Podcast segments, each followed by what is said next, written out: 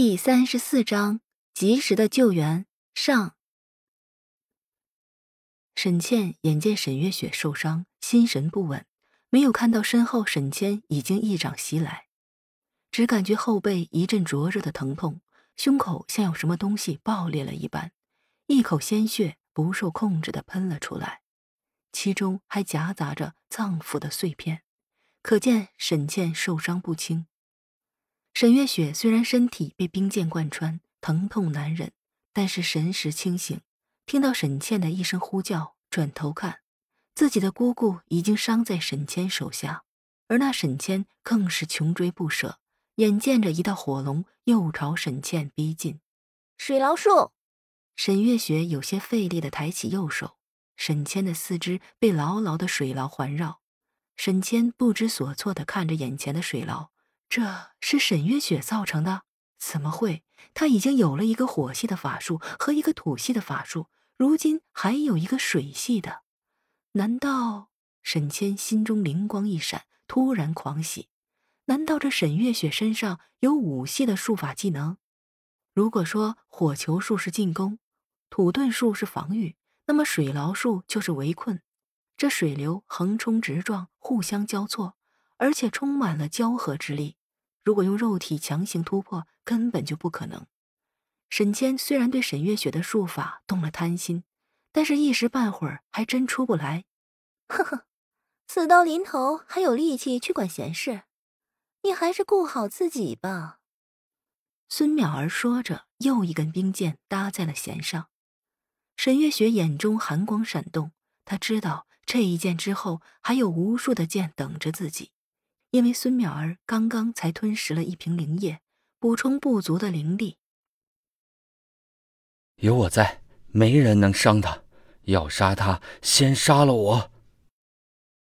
沈月雪只见一个白色的身影挡在了自己的面前，沈风的侧脸在火光的映衬下那么的清晰。沈月雪叹了口气，她这又是何苦呢？还有我。一道女声传来，沈之站在沈风的身后。如果一个人的身体不能让冰剑停下来，那么就两个。他不能眼睁睁的看着月雪死去。池姐姐，沈月雪轻声低喃。没想到这样的时候，他们站在了自己的身边，宁愿用身体为自己去挡剑。上一世的沈月雪没有家人，也没有朋友，这一世老天总算对她不薄，加倍还给了她。这样的紧张时刻，沈月雪却想要开怀大笑。还有我，一个红衣弟子从人群中走了出来。覆巢之下，岂有完卵？算我一个。一个白衣弟子也走了过来。他们是沈家的弟子，不能眼看着沈家人被杀戮而无动于衷。还有我。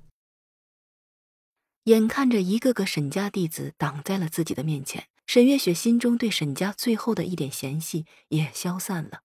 果然，逆境让人成长。现在沈家上下就犹如一块钢铁，不给敌人留下一丝缝隙。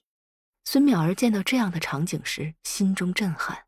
这样的沈家实在是太可怕了。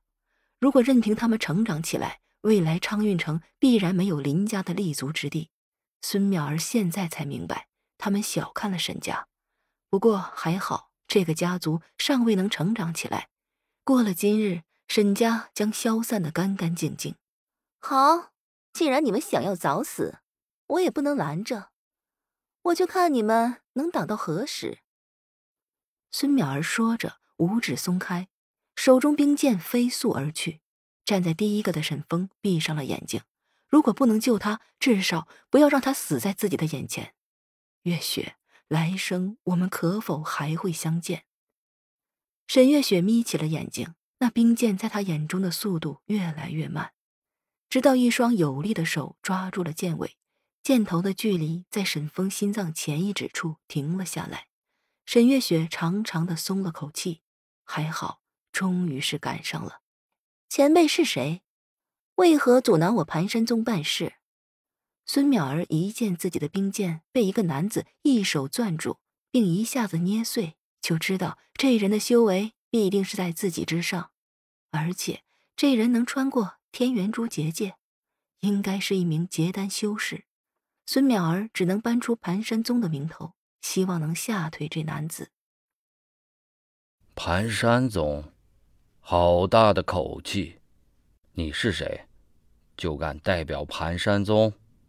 别说是你，就是你们宗主亲来，我也要问问他，沈家到底犯了什么过错，让他能罔顾法纪，直接屠戮满门。盘山宗眼中还有没有九州皇朝了？亲爱的，悄悄告诉你哦，下一集更精彩呢。